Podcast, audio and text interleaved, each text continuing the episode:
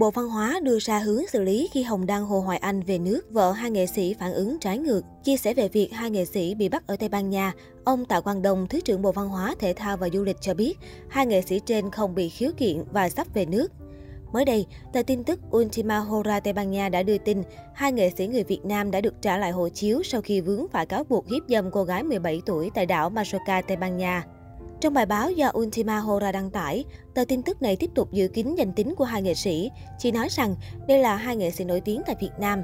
Hai người đàn ông này đã bị bắt giữ tại đảo Majorca, Tây Ban Nha hồi cuối tháng 6 vừa qua. Họ bị tạm giữ hộ chiếu và không được rời khỏi Majorca trong khoảng thời gian ấy. Theo thông tin mà nhà chức trách cung cấp cho giới truyền thông Tây Ban Nha, họ đã trả lại hộ chiếu cho hai nghệ sĩ người Việt Nam vào thứ Tư vừa qua ngày 3 tháng 8 và hai nghệ sĩ đã lên đường về nước. Phóng viên báo Dân Trí đã liên hệ với Bộ Văn hóa, Thể thao và Du lịch về những thông tin nêu trên. Ông Tạ Quang Đông, Thứ trưởng Bộ Văn hóa, Thể thao và Du lịch trả lời phóng viên Dân Trí. Hai nghệ sĩ trên không bị khiếu kiện và có khả năng sắp về nước.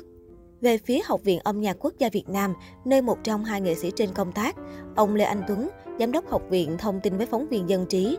Phía học viện chưa cập nhật, nắm được thông tin trên, nhưng nếu đúng như báo chí đưa tin thì trước mắt đó là tin vui, tôi hy vọng cả hai sẽ sớm trở về nước. Ông Lê Anh Tuấn nói thêm, khi nào nghệ sĩ về nước và có mặt tại cơ quan, chúng tôi sẽ thông tin cụ thể với báo chí.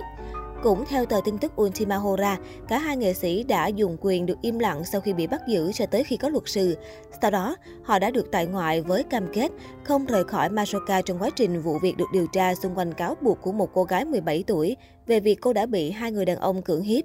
Sau khi bị tạm giữ và sử dụng quyền được im lặng, hai nghệ sĩ đã được trả lại tự do nhưng bị giữ hộ chiếu. Sau một tháng rưỡi, hai người đã được trả lại hộ chiếu. Tờ tin tức Ultima Hora cũng đề cập thêm rằng sự việc này gây chấn động dư luận tại Việt Nam bởi hai nghệ sĩ liên quan trong sự việc này có danh tiếng lớn trong giới showbiz Việt Nam. Động thái giữ kín danh tính của người bị tố cáo mà nhà chức trách Tây Ban Nha thực hiện là dựa trên luật Ley Organica với những quy định về bảo vệ dữ liệu cá nhân, không cung cấp thông tin chi tiết về nghi phạm trong quá trình nhà chức trách tiến hành điều tra.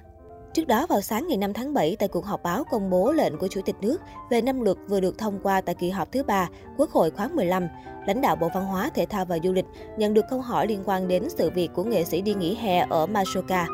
Trả lời các câu hỏi trên, Thứ trưởng Bộ Văn hóa, Thể thao và Du lịch Tạ Quang Đông cho biết, sự việc liên quan đến hai nghệ sĩ trên vẫn đang là nghi vấn. Đến sáng Chủ nhật ngày 3 tháng 7, hai nghệ sĩ vẫn tại ngoại đang chờ gặp thẩm phán và đã có luật sư để xử lý các vấn đề pháp lý. Phía đại sứ quán đã cử người xuống tận nơi để giúp đỡ pháp lý. Ông đồng thông tin.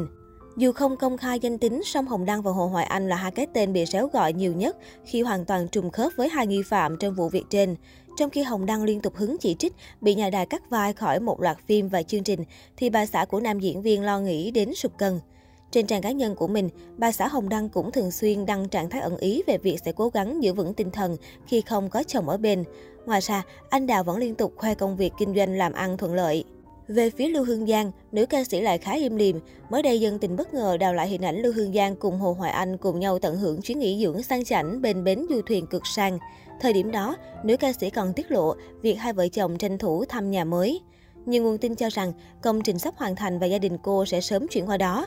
Dù Hồ Hoài Anh vẫn chưa chính thức về nước, nhưng có vẻ như đây là một tin vui lớn giữa lúc cuộc sống của hai vợ chồng có nhiều trục trặc khó khăn.